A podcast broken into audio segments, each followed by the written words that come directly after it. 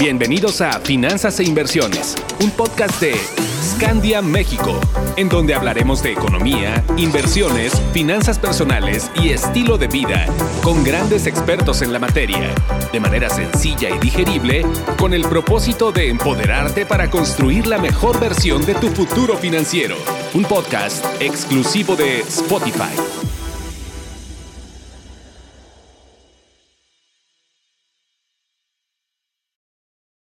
¿Cómo están? Bienvenidos a un nuevo episodio de nuestro podcast Finanzas e Inversiones. Yo soy Carla Costal y me da mucho gusto estar de nuevo con ustedes. La cultura del aseguramiento en México no está muy afianzada, que digamos. Ahí les va un dato duro. De acuerdo con la Asociación Mexicana de Instituciones de Seguros, la AMIS, tan solo 8 millones de personas cuentan con algún tipo de seguro de vida. Es decir, 5 de cada 100 mexicanos dejaron protegidas financieramente a su familia al fallecer. Un dato duro al cual, sin duda, debemos de prestar atención. El día de hoy nos acompaña Álvaro Villarino, nuestro experto financiero que busca que logres tus metas financieras de vida a través de la adecuada administración de tus finanzas personales y viene a platicarnos un poco más a detalle sobre lo relevante que resulta tener un ahorro con seguro de vida incluido. Álvaro es administrador con estudios en economía en la Universidad Nacional Autónoma de México, con una amplia experiencia en el ramo financiero. En el año 2000 fue promotor bursátil en ICSE Casa de Bolsa, en el 2001 promotor bursátil en GBM Casa de Bolsa, en el 2002 promotor bursátil en Multivalores Casa de Bolsa y en el 2003 se integra a las filas de All Mutual como Financial Planner para después desempeñarse como gerente regional de All Mutual en México. Actualmente es socio y director de VB Planificación Financiera, la cual es una agencia exclusiva de Scandia México. Álvaro imparte conferencias de educación financiera en empresas y en foros de finanzas personales. También es un gran apasionado por la educación financiera, que eso ya nos queda bastante claro, y también por el deporte, pues corre en diversos maratones tanto en la Ciudad de México como alrededor del mundo. Como siempre, mis queridos escandinavos, les traemos a un invitado de lujo. Álvaro, bienvenido a tu casa, qué gusto tenerte con nosotros. Muchas gracias, Carla, qué gusto, un placer estar aquí con, contigo en el podcast. Y no, hombre, qué rápido resumiste 20 años. No, hombre, hasta me cansé. Oye, yo, y yo creo que me hizo falta, nada más que de repente tenemos tan poquito tiempo que yo digo, yo quiero, yo quiero este, seguirlos adornando porque la verdad es que que es, es, muy importante para nosotros tenerlos a ustedes con tanta experiencia, con tanta expertise, que la verdad yo quiero exprimirlos. Yo quiero aquí exprimirlos y sacarles todo, todo el jugo para, para todos nuestros podescuchas. Y la verdad es que me da mucho gusto que, que seas nuestro invitado el día de hoy, Álvaro. Excelente, también me da mucho gusto estar aquí con ustedes. Qué bueno. Oye, Álvaro, y bueno, vamos platicando. ¿Por qué, por qué es tan importante? Eh, la, la, protección, este, que, que, lo vemos aquí, ya veíamos al inicio del podcast, pues eh, aquí en México lamentablemente nuestra cultura en cuanto a finanzas y sobre todo en seguros, pues está todavía en pañales. ¿Qué opinas de esto? Ah, totalmente, totalmente de acuerdo. Es, un, es una gran área de oportunidad que tenemos como, como sociedad, como comunidad, como comunidad. El, pues tener ideas claras, inclusive desarrollar y adquirir habilidades financieras, conocimientos financieros que a la larga pudieran provocar un contexto de cultura financiera en el país. Sí, definitivamente es una, es una gran área de oportunidad la, la que tenemos. Fíjate que en ese contexto, eh, a mí siempre me gusta iniciar en el primer concepto, ¿no? que es tratar de definir qué es un adulto financiero. Es decir, ¿por qué los mexicanos no tenemos cultura financiera? Vamos a ponerlo así. Primero, por falta de educación desde casa y en la educación, este, pues ya académica, ¿no? Pero, pero el primer contexto que tendríamos que definir es, es que es un adulto financiero. Empecemos que un adulto financiero es una persona que por méritos propios, por alguna carrera, alguna experiencia, empieza a tener ingresos, ¿no? Entonces, ahí es donde empieza la gran carrera, ¿no? ya empiezo a tener ingresos y por lo tanto empiezo a tener algún tipo de consumo y evidentemente algún tipo de responsabilidades. Bueno, si definimos en este punto que eso es un adulto financiero, a mí siempre me gusta diferenciar en dos modalidades, eh, Carla, lo que, los que son reactivos y los que son proactivos. Todo esto con base en el tema de cultura financiera. Reactivos. ¿Quiénes son estos adultos financieros reactivos? Son personas que confían que de alguna u otra manera, cuando surja algún problema, se va a solucionar. Reaccionan. Tienen una fe impresionante en su resiliencia y que de alguna forma este, física o mágica, no sé, se van a resolver sus situaciones personales. Y luego está la otra modalidad, la que son los proactivos. Estos adultos financieros lo que hacen es que se adelantan a los posibles riesgos o contingencias o crisis que puedan eh, encontrarse en su vida. A ellos no les gustan los problemas, por lo tanto, administran estrategias y con muchas tácticas para que cuando llegue ese problema, esa contingencia, estén preparados. Entonces tenemos dos modalidades, los que reaccionan y los que se adelantan. ¿Dónde estamos los mexicanos? Y también comparto mucho lo que nos dice la MIS. Pues somos reactivos. Confiamos en que eventualmente, si un día pasa algo, vamos a tener la habilidad para reaccionar. Ahora, en este punto, pues como te podrás dar cuenta, hay una curva de crecimiento en la vida adulta financiera de las personas, ¿no? Cuando empiezas a trabajar, eh, pues el primer dependiente económico, que a lo mejor por ahí me ibas a preguntar, pues es uno, ¿no? Yo habitualmente cuando doy mis talleres y les pregunto a, personas entre 20 y 30 años, les pregunto, a ver, ¿quién tiene dependientes económicos? Levanten la mano y nadie la levanta, ¿no? Y yo, seguros, sí, sí, tienen uno y el más importante, pues eres tú. Si no, si no estás casado, si tus padres no dependen de ti, si no tienes hijos, tu primer dependiente económico eres tú.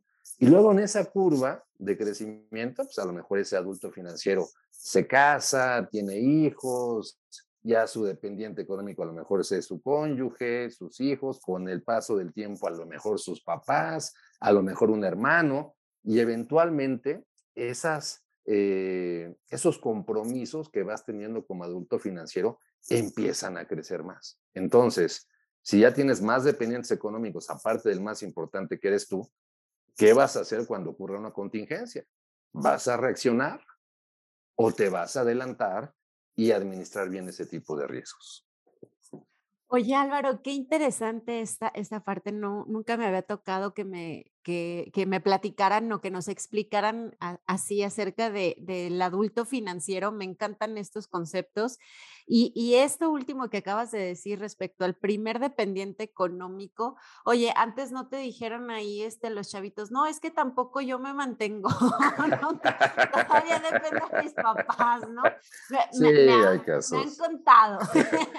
Igual, ya sabes que siempre hay un primo de cuarenta y tantos años que todavía vive con sus papás, pero los queremos mucho, son simpáticos y bueno. Ah, claro, son los tíos y los primos buena onda, ¿cómo no? Exacto.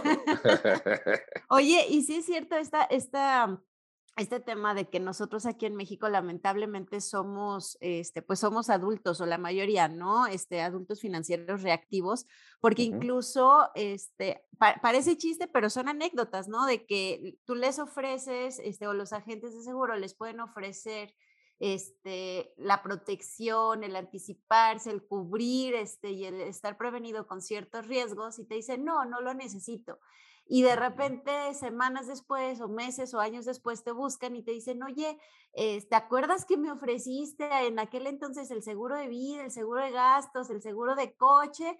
Pues, ¿qué crees? Ahora sí ya lo necesito y me urge, pero pues ya cuando el, el, siniestro el, este, ya, ya lo tienen enfrente, ¿no? Entonces, pues no, no, cariño, ahí ya no te sirve, ¿no? Era antes.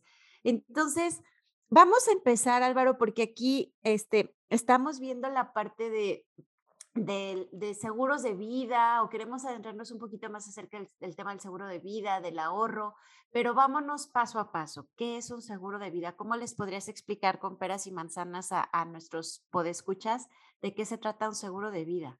Excelente. No, es que sí, hay que, hay que empezar por el principio. Estoy de acuerdo contigo, Carlos. Primer punto. Este, un, un seguro de vida es un producto financiero. Vamos a ponerlo así. Un seguro de vida no es para que le dejes una herencia a tus hijos y a tus nietos. Un seguro de vida no es para que una aseguradora te arregle el coche cuando te choca. O un seguro de vida no es eh, algo que te va a ayudar para que te puedas operar en caso de que tengas un problema este, de salud o, o si por algún accidente no puedes seguir trabajando, que tengas ahí incapacidad total y permanente. O sea, vamos a quitarnos este concepto de la cabeza. O sea, un seguro de vida no es eso. Un seguro de vida, ¿qué es? Un producto financiero. Nada más es un producto financiero. Ahora, ¿para qué sirve ese producto financiero?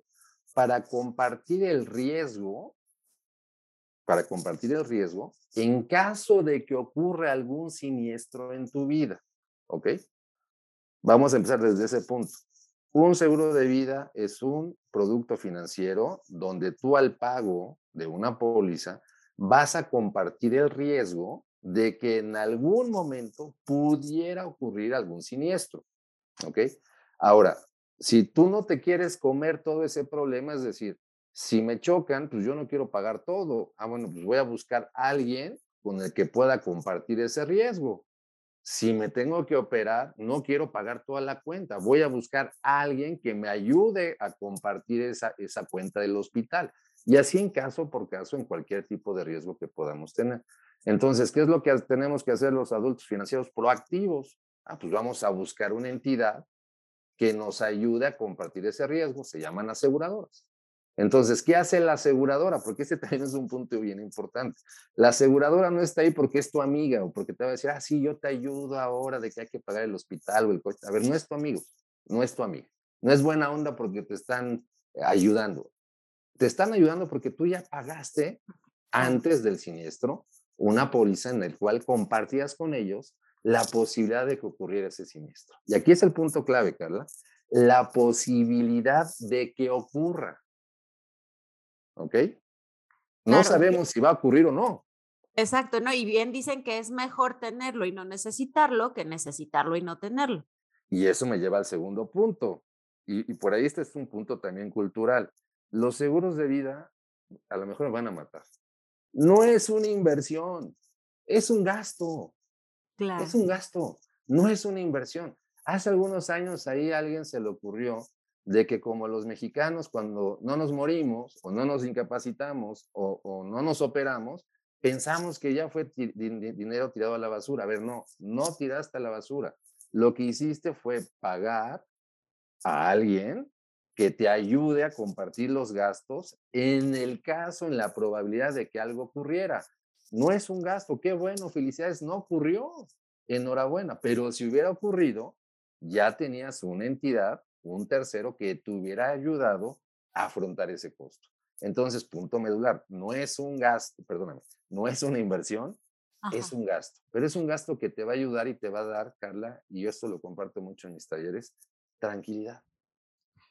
Oye, Álvaro, este, y aquí, por ejemplo, si, si tú adquieres el, el, seguro de vida tal cual, nada más lo pagas, ahí es donde es un gasto. Pero, ¿qué pasa cuando tú contratas un plan de ahorro, pero que ya tiene un seguro de vida, ¿ahí también es un gasto? ¿O por qué es tan importante considerar en el momento de ahorrar que también nos venga pues ese segurito? Hombre, qué buenas preguntas, Carla. Órale. Oye, aquí estoy al tiro, aquí estoy al tiro, Álvaro. Puro bueno. Órale, no, me encantan tus preguntas. Bueno, a ver, vamos a entrarle. Este, pues, primero, ¿para qué ahorramos? Hay que definir eso, ¿no? Vamos a definir eso. Eh, nosotros, bueno, eh, en lo personal, en nuestros sistemas ocupamos mucho un concepto que se llaman objetivos de inversión prioritarios, ¿vale? Prioritarios. Son algunos, son cinco o seis. Voy a poner un par de ejemplos nada más. Yo creo que uno que, que, es muy fácil de, de, digerir es el tema de la educación profesional de los hijos, ¿no? Por ejemplo.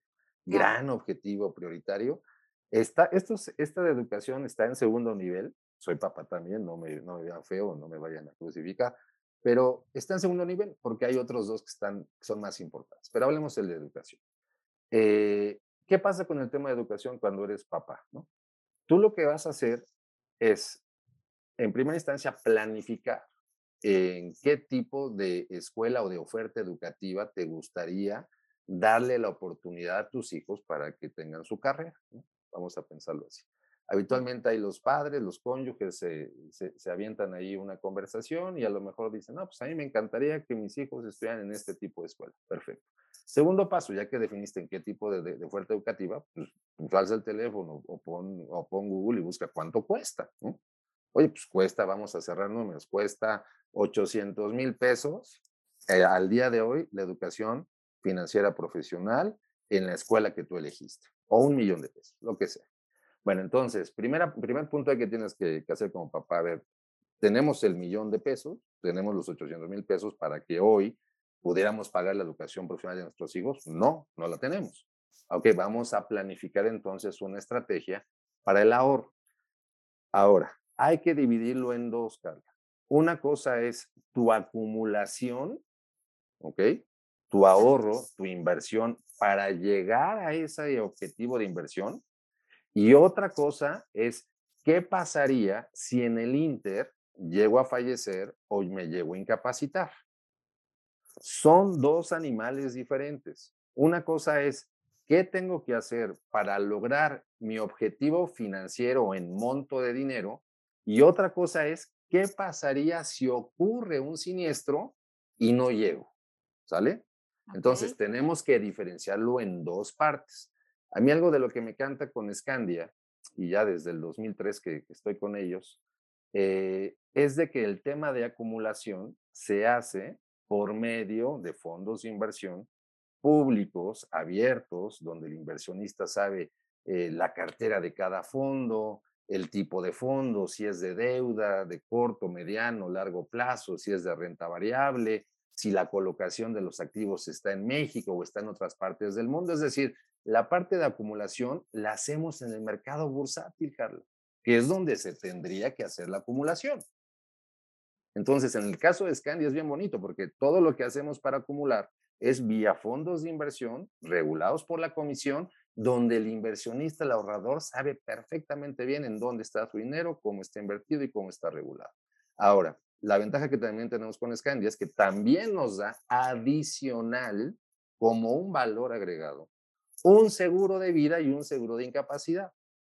Ahora, como papá o como padres, en este ejemplo de educación, ok, mi primer objetivo es voy a reunir, voy a acumular, voy a ahorrar en el mercado para que de aquí a 15, 18 años que mi hijo llegue a la escuela tenga el monto que planifiqué 18 años atrás y no sea oneroso el pago de la educación o el costo de, la educación de, de mis hijos. Ahora, si ocurre un siniestro y fallezco, estoy tranquilo porque mi ahorro tiene un componente de seguro.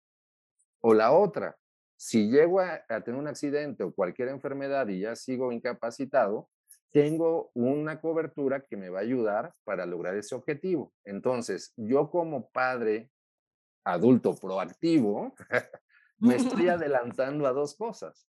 A que en 15, 18 años, cuando mi hijo entre a la escuela, a la, a la universidad, pueda pagar la colegiatura y por otro lado, en caso de un siniestro, estoy compartiendo vía el pago de una, una póliza, una prima, con mi aseguradora en caso de que me ocurra algo. Entonces, sí es bien importante que diferenciemos las dos. Obviamente, en el mercado mexicano ya tenemos productos empaquetados, ¿no? Claro. Seguros con ahorro.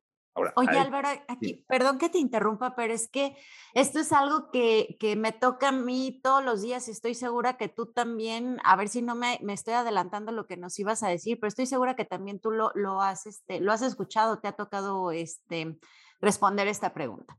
Ahorita el ejemplo que nos pusiste, a mí me hace sentido, por ejemplo, porque yo soy mamá y mis hijos están chiquitos, entonces por supuesto que yo ya estoy en, en ese tema de, de adulta proactiva que ya ni sé si estoy ahorrando para pagarles la universidad o, para la comida, porque comen como descosidos los canijos, ¿no? Entonces, este, pero me, he topado con muchos chavos, con muchos este, chicos, chicas, que me dicen, a ver, Carla, yo ni tengo hijos, ni quiero tener hijos, ni pienso tener hijos, ni, ni nada. Y a mí no me interesa o, ah, como para qué quiero yo un seguro de vida, pues si me muero ya me morí, ya los demás, ¿por qué se tienen que quedar con, con mi dinero? ¿Por qué? ¿Qué les dirías a ellos? ¿Por qué crees que sería importante que también lo tuvieran? Ok, excelente. Ahí vámonos a otro objetivo de inversión prioritario, retiro. Ok. Ahí todos nos vamos a retirar.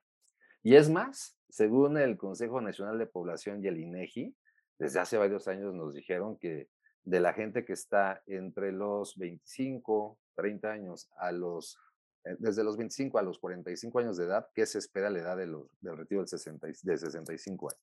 Y ahí nos dicen que aproximadamente el 86% de la población que llegue a los 65 o más va a depender de un tercero, Carlos. Entonces. Es la gráfica del terror, como le llamamos aquí. Para mí es. Sí. Eh, mira, yo empecé a hablar de retiro en el 2003 y, y la gente me dice, Álvaro, estás loco. ¿Cómo crees que yo voy a planificar y voy a ahorrar 40 años? Álvaro, tengo 25. Y si me muero, ¿no? Es lo que esto ah, claro. ya no hace 20 años. Exacto, no, te dicen, y si no llego, pues. Y si me muero, ¿cuánto ¿y si, si esfuerzo? ¿no? Yo les decía, ¿cuánto esfuerzo de ahorrar para que alguien más, si no tengo ni hijos, ni perrijos, ni gatijos? No, no, no, no, no. Yo no pienso ahorrar. Ah, ojo, ¿eh? esto es argumento 100% adulto financiero reactivo. ¿no? No, sí, me, me, me, queda claro, porque sí me pasa. Por eso, por eso la pregunta. Entonces, aquí hay un punto también que nos da el INEGI. Bueno, nos dice que el 86% va a llegar. Bueno, va a depender de alguien más. Pero también nos dice algo ahí bien interesante, Carlos. El 60% de los mexicanos, es decir, dos de tres, sí van a llegar a los 65 años o más. Dos de tres, ¿sale? Dos de tres sí vamos a llegar a los 65 años, años o más. Entonces, contestando esta pregunta, el seguro de muerte, ok, yo no tengo dependientes económicos. Bueno, un tercero. Si me muero, bueno, pues sí, dónalo a alguna asociación. A lo mejor si te gustan los gatos, a una de gatos, una de perros, una de perros, a la asociación que mejor te guste. Pero ojo, no solamente tienes que cubrir muerte. Ya quedamos. Tú eres el más importante de todos los dependientes económicos que vas a tener. Tienes que cubrir la otra variable. ¿Qué pasa si en el accidente, en el accidente no falleces y quedas incapacitado total y permanente? No tienes cónyuge, no tienes hijos, no tienes a nadie más que a dos perros y tres gatos. ¿Quién te va a mantener? Claro. Y ahí la respuesta que siempre me dicen, el Estado. Y yo les digo, ¿y por qué con mis impuestos? ¿Yo qué culpa tengo? ¿Yo qué culpa tengo? Y ya luego me dicen, no, pues el ISTE, el Seguro Social. Ahora, y ya indagaste, adulto financiero reactivo, en caso de incapacidad, ¿cuánto es lo que te va a pagar el Seguro Social? No, pues el 100%, ¿no? ¿De qué? No, pues no tengo idea. Pues ve a preguntar a recursos humanos de tu empresa. Claro. O es que el ISTE me va a pagar cuánto y después de cuántos años de servicio. Entonces es ahí donde tenemos que a estos adultos financieros que no piensan tener hijos, está bien, yo lo comparto y los felicito, que bueno, cada quien define y decide en su vida, pero se les está olvidando una variable. No solamente hay que cubrir fallecimiento, hay que cubrir incapacidad total y permanente, porque insisto, si no tienes a nadie, que, a un tercero que, pues, que sea tu dependiente, pues ¿quién te va a mantener? Claro, no, y aquí estás mencionando ejemplos de, de eh, personas que trabajan y que pueden tener el acceso al, al, seguro social, al ISTE, etcétera. Pero ¿qué pasa? Porque estas nuevas generaciones ya son freelancers, ya son emprendedores, entonces todavía peor. Pues hay peor, sí, pues ahí está peor, porque imagínate, en el seguro social, si cotizas a lo mejor tres salarios mínimos, pues sobre eso te van a calcular. En el ISTE van a calcularte también por, por, tu, por, tu, por tu ingreso básico, ¿no? Cuando sabemos que que, en las personas del Estado la compensación más alta es por algo extra y no por el, por el básico. Pero también estoy totalmente de acuerdo contigo. Hoy está cambiando la cosmovisión de, de los adultos financieros muy jóvenes. Ya no quieren emplearse, quieren autoemplearse, quieren emprender, quieren hacer otras cosas, quieren hacer freelancing. Ahora, como, como bien mencionas y totalmente de acuerdo contigo, los otros por lo menos tienen un poquito. Los que están en este contexto no tienes nada, nada. Ahora, curiosamente y con base en mi experiencia, Carlos, ¿quién compra más seguros de vida puros, sin ahorro, sin nada? Las personas entre 25 y 35 años que no quieren casarse, no quieren tener hijos, porque entienden que no solamente van a cubrir muerte, sino también entienden que deben de cuidar el tema de su incapacidad total y permanente. Eso explícaselo a un chavo de 28 años y lo agarra en 2 por 3, uno de 22 en 2 por 3. Entonces simplemente es otra vez. Y creo que fue en tu primer, en tu primer acercamiento a, a la charla de hoy, Carlos. Cultura financiera, pues sí es lo que nos hace falta. Cultura financiera. Conocer, adquirir conocimientos, desarrollar habilidades y me encanta la definición que diste de planificación financiera, alcanzar tus objetivos de inversión mediante una adecuada administración de tus recursos financieros.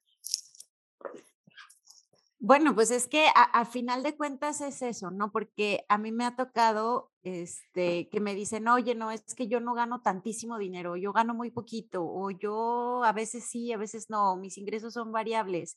Y aquí lo importante como lo mencionas, Álvaro, no es que tanto ganas, no es que tanto ingresas, no es que tanto pagas, es administrate. Con lo poco, con lo mucho que tengas, administrate. Y es mejor eso que, que nada. Y es mejor tener un plan, es mejor estar eh, en ese parado en, en, en, el, o metido en el disfraz, si así lo queremos llamar, de adulto financiero proactivo, que estar esperando a que, pues, ay, Dios dirá, ¿no? El clásico de, no, pues Dios proveerá. No, chavo, pues ayúdale también tú. Claro, fíjate que en los talleres que, que imparto eh, en, nuestro, otro emprendimiento, eh, uno de los, de los módulos es precisamente presupuesto, ¿no? Cómo hacer un presupuesto. Y esa es otra. Y bueno, otro día platicamos si quieres de eso porque es apasionante y te puedo conectar, con, comentar anécdotas maravillosas y cosas chuscas y cosas tristes. Y es un drama, o sea, el drama familiar del, del adulto financiero reactivo mexicano es una maravilla, porque no se enojen conmigo, pero muchos son adultos, pero siguen con alma de adolescente. Quieren este, el premio hoy.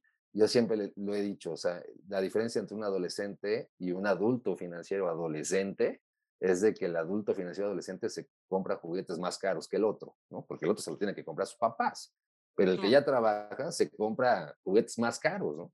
Entonces, ese es un punto, o sea, y, uno de los factores ahí importante en un mindset, en una cosmovisión de, de hacer un presupuesto y administrarte bien, es indistintamente del ingreso, indistintamente del ingreso, tienes que tener un presupuesto sea, yo te puedo decir que hay gente maravillosa con un ingreso bien chiquito que hace presupuestos padrísimos y gente con ingresos superlativos que gasta más de lo que gana. O sea, no es un tema de ingreso, es un tema de cultura y administración. Totalmente de acuerdo, totalmente de acuerdo. Oye Álvaro, ya para, para terminar y para darle un cierre con broche de oro, porque la verdad Qué, este, qué deleite y la verdad estoy disfrutando mucho y estoy segura que nuestros escandinavos también lo están disfrutando eh, este tema porque lo has, lo has aterrizado y lo has este, platicado como tan sencillo, o sea, cosas que a lo mejor pueden resultar tan complejas, pero tú no lo has aterrizado súper, súper bien. ¿Qué consejo le darías a, a, las personas, a todos nuestros podescuchas, respecto a este tema de, de los seguros, de la protección, de ahorrar y de pues dejar de estar parados como adultos eh, financieros reactivos y brincarnos al otro lado. ¿Qué les dirías? Órale, excelente, como que muy concreto. Bueno, primero sería, eh, toma el control de tus finanzas personales, invierte en educación financiera. Eh, hay muchos libros, hay talleres, hay, hay, hoy por hoy, y creo que es algo, algo positivo que nos dejó la, la pandemia, sé que dejó muchas cosas negativas, pero algo positivo fue que nuevamente entendimos que el acceso a la información y al conocimiento y al desarrollo de habilidades en este tipo de crisis es importantísimo, es importantísimo, porque retomando un poquito la crisis, esta crisis fue horrible, porque fue económica y también fue, fue de salud. Sí, emocional también. Emocional, ¿no? Y de lo que estamos hablando de seguros y de, y de finanzas personales, eh, claro. Hay gente que tuvo disminución de ingreso o pérdida del ingreso y aparte se enfermaron. O sea, esta fue una crisis superlativa. Esta crisis destruyó el patrimonio de muchas familias de adultos, financieros reactivos. Ahí van saliendo porque confían, insisto, en su resiliencia, pero ¿a qué costo? Al pago de intereses interminables porque siempre tienen que estarse endeudando y muchas cosas bien complejas. Entonces, el primer punto sería, toma el control de tus finanzas personales, edúcate, y como una táctica en finanzas y, como una táctica fundamental aquí. Dos, uno, aprende a hacer presupuestos, un presupuesto familiar. Porque en ese presupuesto es donde tú le das vida a tus finanzas personales. En ese presupuesto, el adulto financiero es donde toma el control de sus finanzas y decide dónde, cómo quiere vivir y a dónde quiere llegar. Pero si tú no haces ese control y esa hermosa administración de decidir a dónde quieres llevar tu vida financiera, si tú no le dices a tu dinero a dónde tiene que ir, tu dinero se va a ir a donde mejor le plazca. Entonces, toma ese control, disfrútalo, es tu vida financiera. Y como segunda táctica, que creo que es muy importante, Carla, define y aprende cuáles son tus objetivos prioritarios de inversión. Eso es fundamental. Ahora, cuando tú tienes ya tus objetivos claros de inversión de mediano y largo plazo, que sería tener tu fondo de contingencias para nunca tener deudas, ahorrar para tu retiro y tú decidir a qué edad y en qué condiciones quieres retirarte. Y el que te puse hace ratito, te comparto tres, son como cinco o seis, te comparto tres. El otro es de la educación profesional para los hijos o un posgrado para uno o educación profesional para uno. Define bien eso. Ahora, ya que definiste la importancia de eso, entonces, así también como tu tema de coberturas en caso de vida y de incapacidad total y permanente, esos objetivos prioritarios los tienes que poner en tu presupuesto, Carlos. Ese es, de verdad, mira, eh, en los talleres que impartimos, al final en el feedback que nos dan, es que Álvaro, es que es, es facilísimo, es bien sencillo, porque esto no me lo explicaron mis papás o mis abuelos en los desayunos de los domingos. Y yo les digo, pues no los culpos, ellos tampoco se los explicaron sus papás o sus abuelos. Y ese es el problema que tenemos. O sea, es un tema bien sencillo. Haz tu presupuesto, ingresa en ese presupuesto, en ese sistema, la importancia de los objetivos prioritarios de inversión como retiro y educación de tus hijos y el tema también de tus seguros de vida e incapacidad. Y esos los pones en tu presupuesto. ¿Cuál va a ser la consecuencia? Pues que vas a administrar bien tus finanzas personales. Una de las máximas de la planificación financiera es que la gente recupere la paz, la tranquilidad en su vida por medio de una buena administración. Entonces, como táctica, les pongo esas dos, haz tus presupuestos, define tus objetivos prioritarios de inversión y de administración de riesgos y esos los tienes que incorporar en tu presupuesto. Lo único que va a perder por ahí a lo mejor es esos juguetes caros, ¿no? Eh, es, es, bien chistoso porque la gente donde más, donde más gasta casi siempre es en entretenimiento. Entonces, pues lo único que vas a tener que hacer es a lo mejor cambiar algunas cositas, pero vale la pena, porque eventualmente, y a todas las personas es lo que les deseo, que cuando llegue una contingencia estés preparado, tengas bien tu cobertura de riesgos. Cuando lleguen los hermosos momentos maravillosos de tus objetivos, por ejemplo, como el retiro, insisto, yo llevo hablando en todo el país desde hace 20 años de retiro porque esa es una gran área de oportunidad para las familias mexicanas y para el Estado, para el gobierno, para los empleadores, para todo. Es más, yo desde hace años digo que si no hacemos un cambio fundamental en esa cosmovisión del retiro, sí podemos generar una crisis sistémica impresionante en nuestro país porque no hay dinero que alcance. Los mexicanos ya no tenemos hijos, no nos gustan ya tener 10, 12 hijos. ¿Quién te va a mantener? Entonces, cuando llegue ese momento y, al, segmento que decías, de Carla, de que hoy tienen 23, 25 a 35 años, que, ya no quieren eh, jubilarse con la ley del IMSS con la ley del ISTE, pues también es un gran reto para ti, porque tú vas a decidir cuándo te quieres jubilar.